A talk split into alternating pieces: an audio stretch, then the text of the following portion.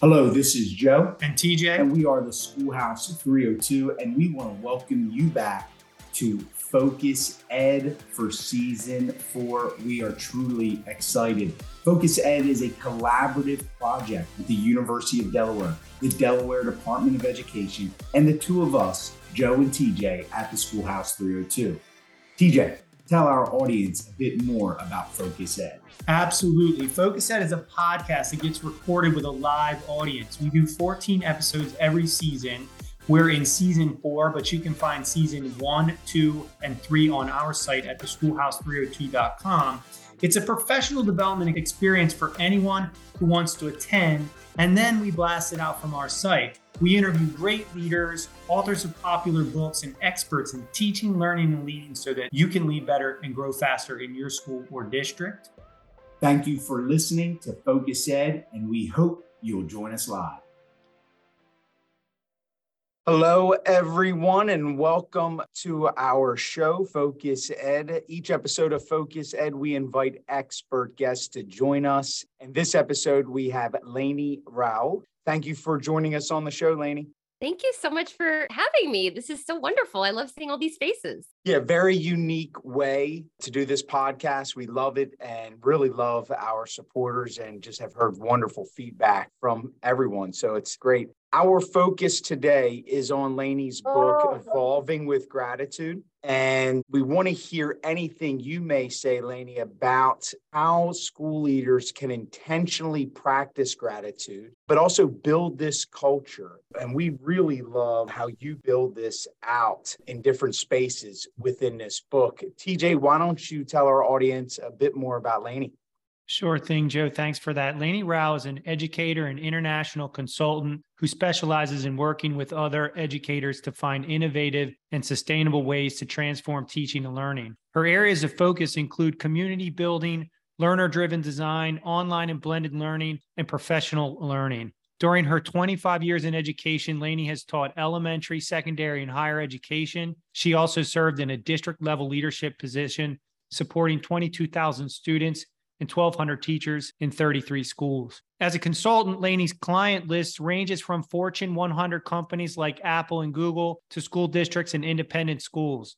Lainie's a TEDx speaker with more than 15 years of experience presenting at regional, national, and international conferences, including Learning Forward, the Digital Learning Annual Conference, Building Learning Communities, Leadership 3.0 Symposium, and more. Her work has been highlighted in many publications, including Edutopia, OC Family Magazine, ASCD K through 12 Leadership Smart Brief, Getting Smart, and PBS NewsHour. Since 2014, Lainie has been a consultant for the Orange County Department of Education's Institute for Leadership Development, facilitating professional learning for administrators. You can learn more about Lainie at lainierowell.com. We'll link to that in the show notes, and you can see highlights of her work on LinkedIn. You can also subscribe to her newsletter at lainierowell.com backslash subscribe. Again, that will be in the show notes with links to all of the content that we talk about today. And we're going to dive right in. Lainie, like Joe said, you wrote a book called Evolving with Gratitude. First, why did you feel compelled to write this book on this topic? And what do you want educators to get from it? Well, first, thank you for that very generous introduction. I appreciate this question. And I will say that my first book actually came out March 13th of 2020. And that's a day that I think we all remember. And I see some faces here acknowledging that that was probably not a great day to launch a book. Obviously, bigger and more important things were happening in the world to do with humanity. But it was a really hard thing because I poured my heart into that book with Lauren Steinman and Christy Andre, and we wrote it for five years. And gratitude was not a feeling that was overwhelming me, I'll be honest. And, and go back to this time, we thought we had two weeks and we were all going to be back. So I was just a little bit like, oh, I don't want anyone to be hurting. I want everyone to be healthy, but this is so annoying. And then, about at some point, like within that first week of shutdown, I came across this poem by Laura Kelly Fanucci. And it starts out, When This Is Over. And it's this really lovely, I never do it justice, but you know, it says things like, you know, may we never take for granted, handshake with a stranger, full shelves at a store, conversations with neighbors. And it was this real like wake up call to me like, okay, you're upset about that thing. Fair enough but there's much bigger things happening in the world. And more importantly, you know, your family is safe. You are here. You have things that you should be grateful for. And so that really kind of launched me into this. Well, you know, I'm going to bring some gratitude practices into my household. And we started doing a gratitude jar and we gifted it to neighbors. And it was just this really profound impact on not only my family but the people in my neighborhood that I gave the jars to they were saying like not immediately but you know like a few weeks down the road they'd be like that was a game changer. And that's when I knew I had to like really dig into this and see what is this all about? There's apparently more to gratitude than I realized. Lainie, I love that you know you're able to be very introspective and see that. But if I may also, as you're talking, your whole you know focus is about the evolving leader and how you have evolved through experiences. And so that's no different, right? Even if you couldn't see it at the time. But I hear you saying that. Is that accurate? Yeah, I'm in love with the word evolving because to me, it's this we're getting better with intention and over time. It's not just changing for the sake of changing, it's to be the best and to continue to be the best we can be and acknowledge that we will continue to grow over time. And so I do have a special place in my heart for that word evolving. Yeah. So I know Joe's going to not be surprised by the fact that I'm going to bring this up right away here, but you draw on recent discoveries in neuroscience mm-hmm. and how that's connected to our brains and the way gratitude works in our minds and our bodies. Can you talk about that a little bit for folks on the call today? Yes. And if any of you are like, I'm not interested in the neuroscience because that sounds really too technical, don't worry. I'm a simple person. This will not be complicated.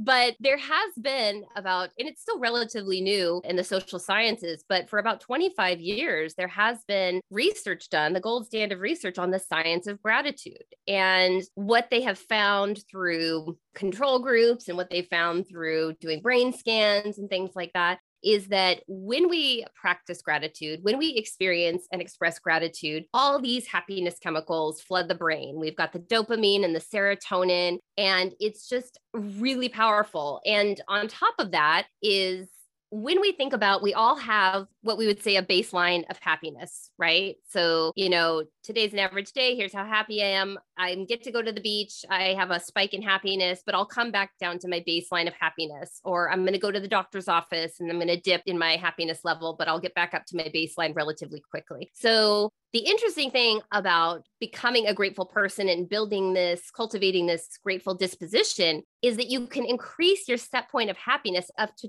25%. And that's a huge gains because if you think about that, even if like I like to think I'm a pretty happy person, but you know, if I'm like a six or a seven, going up to almost a 10 is like a really big deal. And so that's where my baseline is. It's happier because of the way that I experience and express gratitude. And it's not just that I feel grateful, it's that I am a grateful person. And Lainie, I want to go into this idea of how do we practice gratitude because I think, and you give Todd Rose, I heard on another show another time, you know, really credit for this. And I'll be honest, I had never heard that word either, but you talk about equifinality and this idea of gratitude. And I love it because I do think we can get hung up on like how. Mm-hmm. But can you talk a little bit about equifinality, the how, what that all means, so people can get to that happiness rate of 20 or, you know, yeah. above what they are currently at?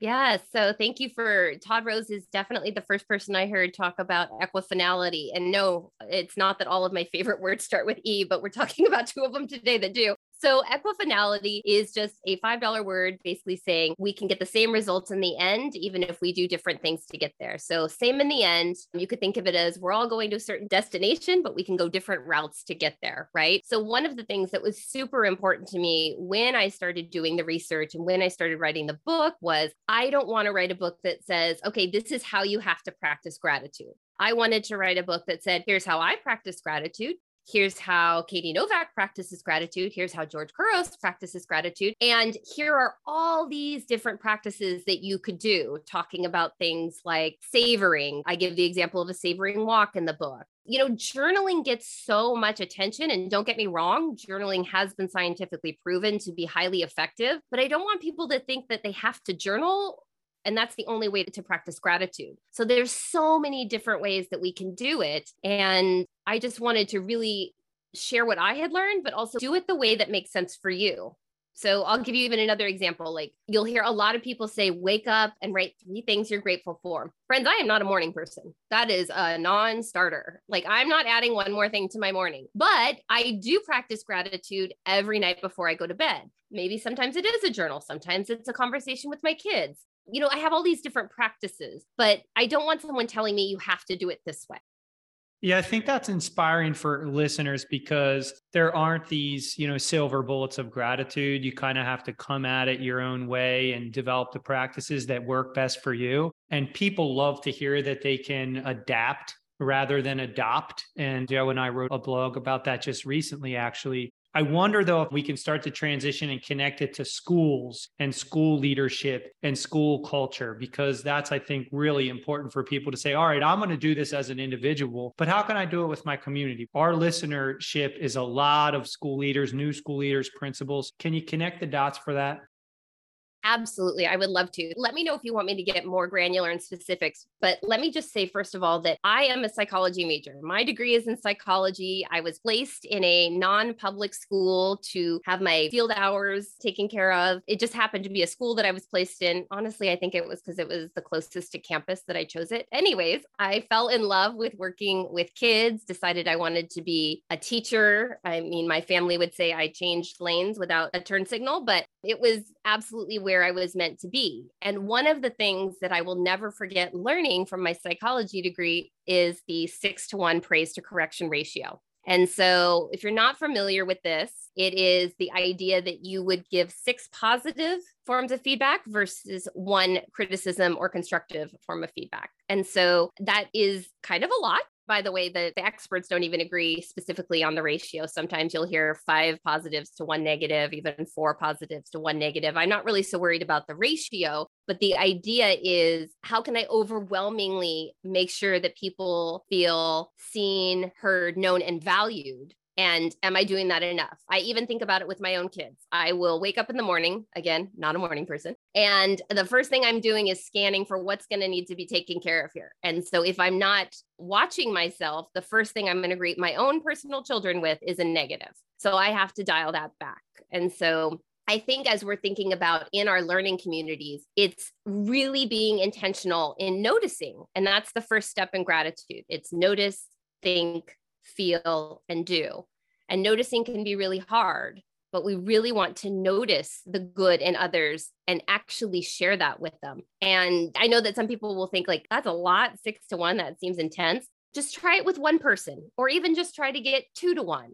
And I always think about like when I'm having some friction with someone, I think the best way to change someone else's behavior is to change my behavior first. So, not saying, you know, I'll be a doormat or that I'll just take anything. We have to set boundaries, tell people what is acceptable and what isn't. But when I'm really having struggles with someone or that friction, that's when I challenge myself to be like, what's my ratio with this person? Have I seen the good in them? Am I acknowledging that? You know, how can I do this in sincere and authentic ways? And that's a game changer. Lainie, I couldn't agree with you more. They've also studied the flip side of that. Like if five people throughout the day say something like, well, you look awful today. Are you feeling okay? Look, especially now. Oh, do you have COVID? You know, something like that. By the end of the day, you won't feel good. You know, they've yeah. proven that it can have such a negative effect. It only makes sense that this would have a positive effect. When we start talking about not only those relationships with school leaders and their staff, like what would this look like you know in a professional learning setting? Like how would you actually coach people not only on that but in a structural systematic way like a teacher with their students or an administrator with their staff? So it becomes literally formulaic. Again sincere and authentic like you said but it's not these things we just oh it's friday i better say something. That it's actually a mm-hmm. part of the school culture that people want to be a part of Yeah, well, thank you, Joe. And you and TJ have written about praise before. So I would love for you to jump in with anything you wanted to share about that. But I think this is where I go back to that word equifinality. I don't want to give someone a you should do this, and should can be a really loaded word. But I think depending on what works best for you, you know, maybe it's to put a post it on your desk like six to one. It's just like a mental reminder. Maybe for some people who are super into like have a love affair with Excel or Google Sheets, make a spreadsheet and actually keep track of it that way. That's way too intense for some people. I'm not saying everyone should do that. I'm just saying figure out what feels the most natural for you. And then another thing I would say is when I'm having a struggle, especially in a school environment where I have all these amazing human resources around me, kids and adults, I like to think about how can the kids help me with this. So the six to one shouldn't be a secret in my classroom or in my school. I want to teach kids about the impact of positive to negative. I want to teach them. Like, so if we're even talking about in the classroom for writing, I want every kid to know about why it's so important that when we're doing peer editing, when we're doing peer reviews, that we are pointing out all the positives and only being super strategic about the criticisms or the constructive feedback, if you will. And then I, as a teacher, will also be doing that because I need to be really focused on my learning goals and be like, okay, well, this is actually what we're working on today. I don't need to get out the red pen and mark this thing up to death. I'm just going to focus on the learning goal today is about, you know, a strong opening. I'm going to focus on what they need to do for the strong opening. And I'm going to, you know, make that my targeted specific feedback. And then I'm going to try and find all the good I can as far as like what they did well. Yeah, I mean, I connect a lot to that in terms of leadership and just I think the angle being strengths based first. And so I took down a couple of quotes that you said, but also the fact that we want to notice good things about people before we try to correct things. And especially with the goal with what you're talking about in a classroom. I mean, we can find good things about students writing and lift, lift, lift before we, you know, try to break something down. I do want to get just a tad bit more granular. If you were a new leader, and I know you work with leaders, can you talk about a first step? Like, okay, this is great. I'm bought in. I want to build a culture of gratitude. And I know it has to be natural for me. I understand that there's not a silver bullet, but what do I do first? Yeah, and this is why there's 20 contributors sharing 18 stories in the book. So, for example, you have Dwight Carter talking about he keeps some thank you notes in the top right drawer of his desk. And when he's having a rough day, this is his self care. He pulls it out and he writes some thank you cards to staff members who've been really shining. And he actually has like gold stars. He like makes it really, really fun. And I just want to take a moment to pause and say how specific and authentic and genuine that feels because I've had principals come to me before and say, like, I put the thank you notes in the mailboxes. And I'm like, tell me more about this. Well, I wrote these really detailed thank you notes. I was very specific. Everyone got their own. And then I went and put them all in mailboxes. And I'm like, at the same time, like the same day. So, like, I'm a teacher and I walk into the office and I see that everyone has the exact same card and I assume everyone got the same message. Like, you put your heart and soul into this but it came across in a way that wasn't authentic, even though you were truly authentic. So I really like Dwight be strategic and he would keep track to make sure he always hit, you know, everyone at some point. Josh Stamper talks in the book. I was thinking of him when I said the spreadsheet because he literally would keep a spreadsheet. He would ask people, what is your kind of, you know, they have the appreciation, you know, version of love languages for work and he would keep track of what people said they wanted knowing that we're all so unique and dynamic. And just because i'm a words of affirmation most of the time doesn't mean i don't want an act of service from time to time. And then one of my favorite tips was this principal who she has the culture where her teachers know i walked into a classroom it's non-evaluative. I'm just coming by with my post-it note to acknowledge what i'm seeing that you're doing that's amazing and this one principal in particular that I'm thinking of, so she would write something wonderful on a sticky note and then she would set it on the teacher's desk and then the teacher would see it. And she loved doing this so much, she ended up putting it on student desks too. So when she saw a student actively engaged, helping a friend, you know, doing something to contribute to a discussion, whatever it was, the principal would actually write it for the student, put it on their desk and then, you know, the students are like putting this at home on the fridge. It's like a really big deal to them. So hopefully those are some more specific examples. Yeah, I think that's excellent. And one thing just for all of our listeners, the book is written this way. I think it's a really unique way that you've written this, Lainie, to get people's you know, ways on how they practice gratitude. And it's not just one or two contributors. There, I believe 16. Am I right about that? So it's actually 18 stories. 18. There's a couple of partnerships. So we have 20 yeah. contributors and they're beautiful stories. Yeah, they're powerful. And I think that as educators, we grow in that space of knowing people are doing that. Let me ask you, Elaine, as we transition a little bit and talk about the student experience with this. If you were able to improve the student experience in every school, what would you want to see done? I will go back to that praise to correction ratio. I think that sense of belonging is a huge, huge thing. I think it was a big thing before the pandemic. You know, my friend Yurita Vajalba, she said on a podcast once, you know, the black screens aren't a new thing. There were black screens in person where it's just now more obvious to us that they're not there with us, right? So we want everyone to have that sense of belonging. And to me, gratitude is my way to make people feel like they belong, to notice them, to appreciate them, to really make sure they feel that. And so, again, there's the equifinality and there's all different ways to do it. I also would say, you know, part of this, and I talk about this in the book too, is I'm a big fan of CASEL's three signature practices. Whenever we're coming together, we're going to do a welcoming inclusion activity. There's going to be engaging strategies throughout and an optimistic closure. So I'm a little bit of a person of habit in that way that, like, when it comes to planning a lesson, when it comes to planning professional learning, I need to have a little bit of a template in my mind as far as how that's going to go. And so using those three signature practices, which by the way, I wouldn't do all three about gratitude. That might be a bit much. And we do know you can actually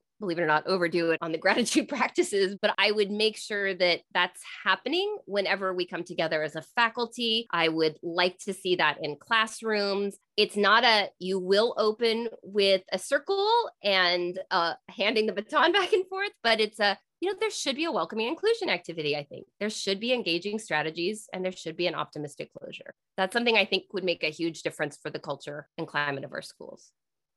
Yeah, welcoming inclusion activity. I mean, I think that's fantastic. And we'll link to the CASEL's three signatures in the show notes for anybody who's listening who wants to know about that. And just as we're on that topic, Lainie, you're well versed, you have these 20 contributors, you're reading, you have the psychology major. Our listeners love resources, they love books. Of course, everybody on this call is going to pick up your book, and we're going to give away 10 copies to the people on the show today. But are there other resources that you would point at in either in the realm of gratitude or just teaching and learning that you say, if you're not steeped in this, go get this stuff? Yeah. So I will say this is hard because there's so many people I love, but I'm going to focus outside of education because I think you gave me permission to do that. So I do talk about habits in the book because I think that's an important thing. This is something we're trying to incorporate into our lifestyle. And so habits are a big deal. So I love James Clear and Katie Milkman for habit. Katie Milkman talks about temptation bundling, which is one of the coolest hacks I've ever heard. And it's basically the idea of bundling one thing that you want to do but aren't excited to do with something that you can't wait to do. So for me, I love listening to podcasts. And I know I need to exercise, but I'm not someone who's just like, yes, let's go to the gym. So I kind of temptation bundle in that I can listen to podcasts when I'm at the gym.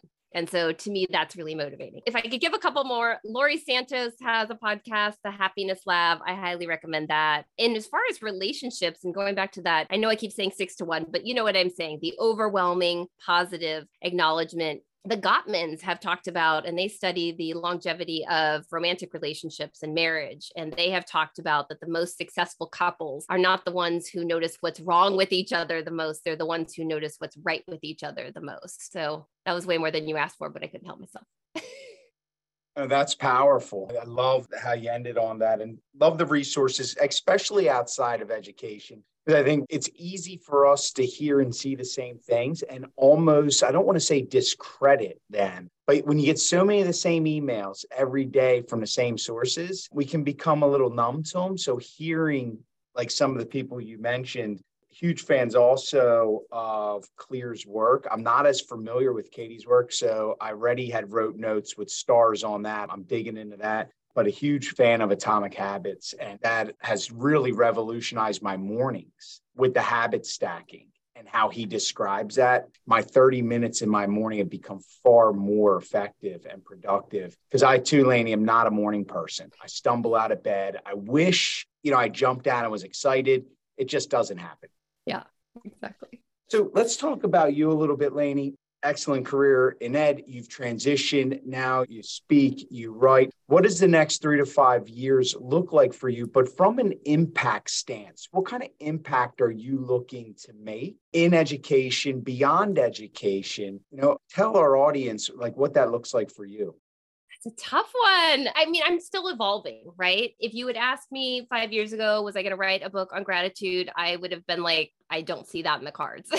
I've kind of learned to accept like when these things are shown to you as something you need to pay attention to, to pay attention to those. I have become very happy with writing. So I write a lot for Edutopia. I think my 12th article will come out here. By the way, I talked about the three signature practices. I wrote a couple articles for Edutopia on the three signature practices if anyone wants to check those out. But I really just want to, as far as an impact, I just want to keep connecting with educators and with kids and really trying to make that impact as far as like how can we be relationship? How can we be inquiry? How can we focus on these things that are going to not only serve us in this K-12 environment but really help our kids to be successful fulfilled happy when they go on to whatever they're meant to go on to after K-12 I mean, I'm going to use that as a little bit of a transition here to a final question. Is there a book, like maybe using that, what you just said, is there a book that you wish someone else would write, or is there one that you want to write next that has to do with that, or even another category if you want? Okay, so I have not announced this anywhere. So big reveal, but I am in the process of thinking about my next book. And it's really because I wanted to keep evolving with gratitude short. So if you've read the book, you'll know I say something like I'm going to try and keep it around 100 pages. I feel like I did pretty good, 115. But there's more I have to say about this. And it's really getting into, you know, Joe, I appreciate you bringing up equifinality. I want to do some sort of guided interactive book that gives people practices that they can put their own spin on. And I think TJ, you said adapt, not adopt, right? I want to put together a really interactive, much more design driven book that will be like super fun for people to go through.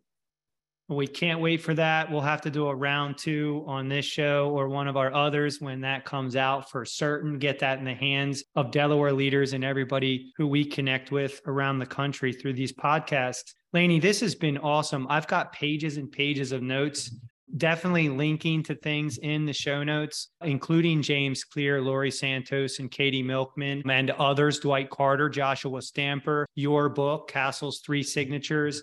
This has been very rich. People are going to take a ton away from it. Is there anything else that you would like to add that we haven't already talked about?